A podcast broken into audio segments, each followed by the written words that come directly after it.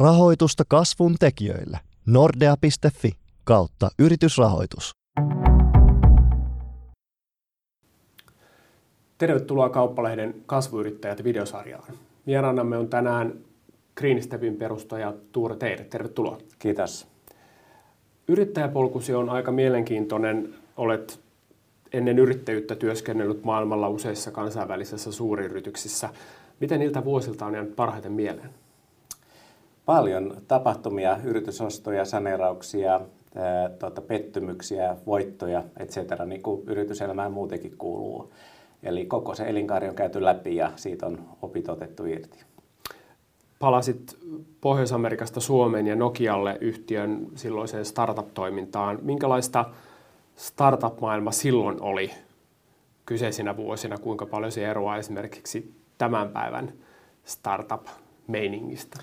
Joo, mä muutin Yhdysvalloista takaisin vuonna 1999 ja aloitin silloin Nokian palveluksessa Nokia Ventures-organisaation talousjohtajana. Silloin, ähm, kuten muistamme, Nokiallahan meni oikein hyvin ja rahaa oli äh, ja sitä, voi, sitä pystyttiin käyttämään nimenomaan näihin kasvuyrityksiin ja uusiin startteihin oikein reippaastikin. Äh, silloin ähm, oli, vallitsi suurta optimismia, että, että polku, ää, jolla Nokia oli, että pystytään sitä vaan jatkamaan, ää, innovoimaan uusia ää, lähtöjä, etc. Saimme hyvin vo, vapaat kädet tehdä ää, sitä, mitä Nokia Ventures-organisaatiossa halusimme tehdä, hyvin itsenäinen toimija. Se oli kyllä omalla tavallaan ainutlaatuista ja mahtavaa aikaa. Kuinka paljon, jäikö siitä jo silloin mieleen, mieleen sellaisia siemeniä, että kun seurasit startup-yritysten toimintaa ja niitä mahdollisia bisnesideoita, joita sitten Nokia voisi, voisi ottaa haltuun tai voisi ottaa kopin niistä, niin, niin oliko silloin jo mielessä, että ehkäpä jonain päivänä laitan oman firman itse pystyyn? No ehkä silloin vielä ei ollut niin voimakkaasti tätä, mutta alkoi syntymään tietenkin ö, omia näkemyksiä, että mikä startuppi saattaisi onnistua ja minkälainen niin kuin, secret sauce niin sanotusti tarvitaan, jotta ylipäätään voisi onnistua, kun luodaan jotain uutta. No mitkä silloin oli mielessä ne alat, minkä tyyppisiä bisneksejä ehkä kannattaisi lähteä edistämään ja sitten taas toisaalta oliko silloin selvä näkemys siitä, että no tätä polkua, tätä alaa ei ainakaan tulla ottamaan haltuun? Se oli hyvin villiä, hyvin, hyvin niin kuin laidasta laitaan sitä innovaatiota, mitä, mitä silloin käytiin läpi Nokialla. Totta kai hyvin paljon oli laitepuolta, mutta oli myös palvelu. Täytyy muistaa, että 99 ehkä ei ollut niin paljon niin kuin applikaatioita ja palveluita kuin nyt. Eli pakostakin oli enemmän niin kuin hardis-innovaatiosta kyse. Mutta ihan todella laajaa ja silloin meillä oli toimintaa muun muassa myös Yhdysvalloissa hyvin monennäköistä ja piilaaksossa. Et tuli myös nähtyä ja koettua eri startup-kulttuuria eri maailmassa hyvinkin voimakkaasti silloin. Se oli niitä startup-ajan, voisiko sanoa, ensimmäisiä aaltoja, joita pääsit näkemään ja todistamaan. Joo, näin voi sanoa, että sieltä syntyi esimerkiksi Nokia oli mukana PayPal-nimisessä yrityksessä, josta sitten tulikin oikein kuuluisa ja, ja hyvin menestyksekäs. Eli se alkoi siihen aikaan. Kyllä. No siirrytään ö, tälle vuosikymmenelle voidaan kaikki sanoa, että virallisesti sinusta tuli yrittäjä, kun laitoit, laitoit Greenstepin pystyyn. Miten kaikki oikein tapahtuu, kuinka selvät sävelet ja, ja palik, järjestyksessä olevat palikat sinulla olivat, että nyt perustan yrityksen tälle ja tälle alalle ja näin, näin meillä tulee menemään? No kyllähän punainen lanka mun uralla on ollut se, että mä olen ollut talous- ja rahoitusjohdon tehtävissä, mutta yhtä lailla myös monessa johtoryhmässä mukana ja hyvin lähellä työskentelleen niin muun muassa HRn kanssa aikaisemmissa tehtävissäni. Ja näin ollen oli hyvin luontevaa, että minulle oli syntynyt tiettyä osaamispääomaa nimenomaan talous- ja osittain myös HR-puolella, ja sitä halusin nimenomaan tuotteistaa ja luoda lisäarvoa kasvuyrityksille niin, että he voivat keskittyä siihen omaan ydinosaamiseensa, ja me taas ollaan se strateginen kumppani näissä, näissä tukifunktioiden asioissa. Alahan on kuitenkin aika kilpailtu, jos mietitään tilitoimistoja, on, on kaiken, näkö, kaiken näköisiä melko paljon. Usko oli kuitenkin vahva siihen, että tässä tullaan pärjäämään. Öö, Usko oli kova, muutenhan ei yrittäjäksi kannata lähteä ollenkaan, mutta tietenkin uskon lisäksi tarvitaan juuri sitä osaamista ja myös näkemystä, että miten, miten näitä asioita voisi tehdä niin, että mahdollisimman isosti lisäarvoa syntyy yrittäjille, asiakkaille siis. Ja mielestäni meidän niin näkemys siitä, että mitä se vaati, oli hyvin, hyvin selvä jo silloin 2010. Eli hyvin syvää osaamista halusimme luoda niissä eri ää, tuoteryhmissä, missä olemme tänä päivänä niin kuin voimakkaasti kasvava yritys. Ja asiantuntijuuden kautta, syväasiantuntijuuden kautta olemme voittaneet yrittäjien luottamuksen. Mm. Mennään tähän vähän tarkemmin. Jos katsotaan tilinpäätöslukuja, niin tuoreimmassa tilinpäätöksessä liikevaihto taisi olla 16 miljoonaa euroa ja viivan alla oli, oli voitto, eli puolitoista miljoonaa euroa. Sinulla taitaa olla tuorempiakin lukuja takataskussa, mutta avaa vähän vielä sitä, että miten te olette tällaisen kasvun ja menestyksen saaneet aikaiseksi. Kysy, kasvu on, on syntynyt ihan yksi henkilö kerralla rekrytoimalla ja yksi asiakas kerralla ottamalla sisään tuotantoon niin sanotusti. Eli Uskomme organiseen kasvuun, uskomme laatuun ja asiakaspalveluun ja se on resepti, joka on juuri meille toiminut todella hyvin. Mainitsit rekrytoinnin tärkeyden. Teillä on yli 200 työntekijää ilmeisesti tällä hetkellä useissa eri toimipisteissä. Niin minkälainen rekrytointiprosessi teillä on ja oletko mahdollisesti itse mukana kuinkakin, kuinka konkreettisesti siinä rekryprosessissa?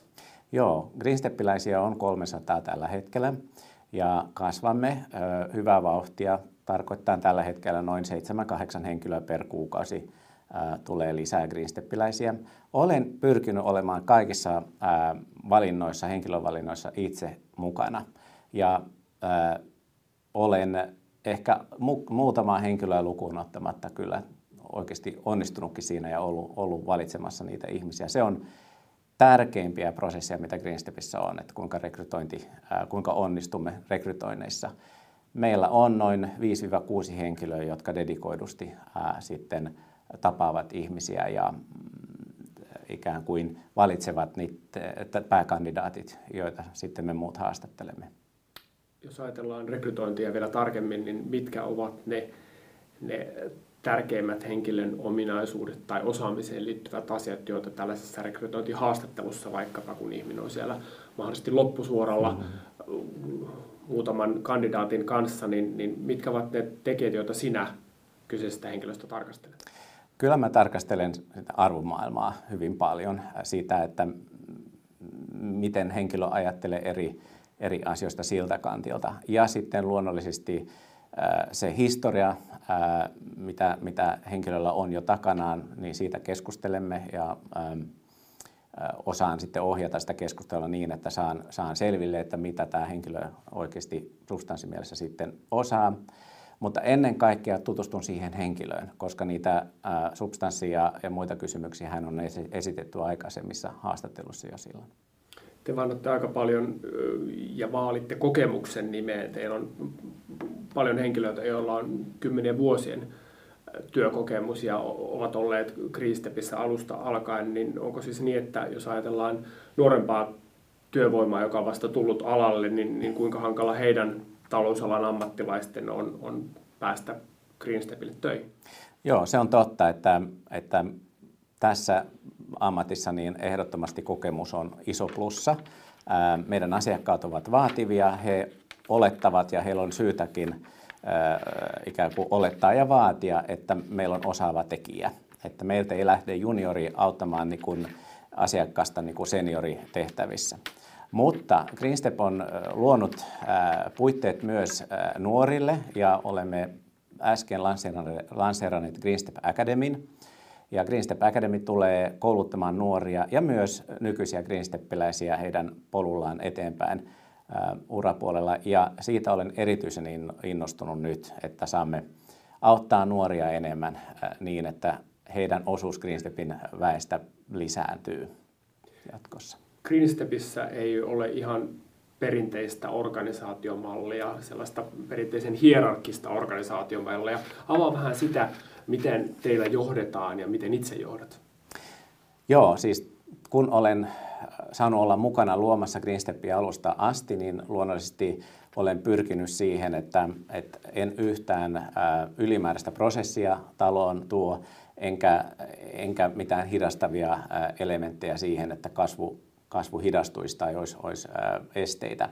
Näin ollen meidän johtamistyyli on se, että kun kerran olemme rekrytoineet senioria ihmisiä, niin heihin luotetaan. Valta ja vastuu kulkee käsi kädessä ja sitä vastuuta annamme ihmisille hyvinkin paljon Greenstepissä. Meillä on erittäin litteä organisaatio. Voi sanoa näin, että se on aika näkymätön jopa se meidän organisaatio. Toki autamme ihmisiä, olemme sparraamassa ja, ja tuemme, mutta haluamme, että jokainen vähän seniorimpi henkilö luo sen oman uransa ikään kuin meillä ja me ei aseteta turhia esteitä henkilölle.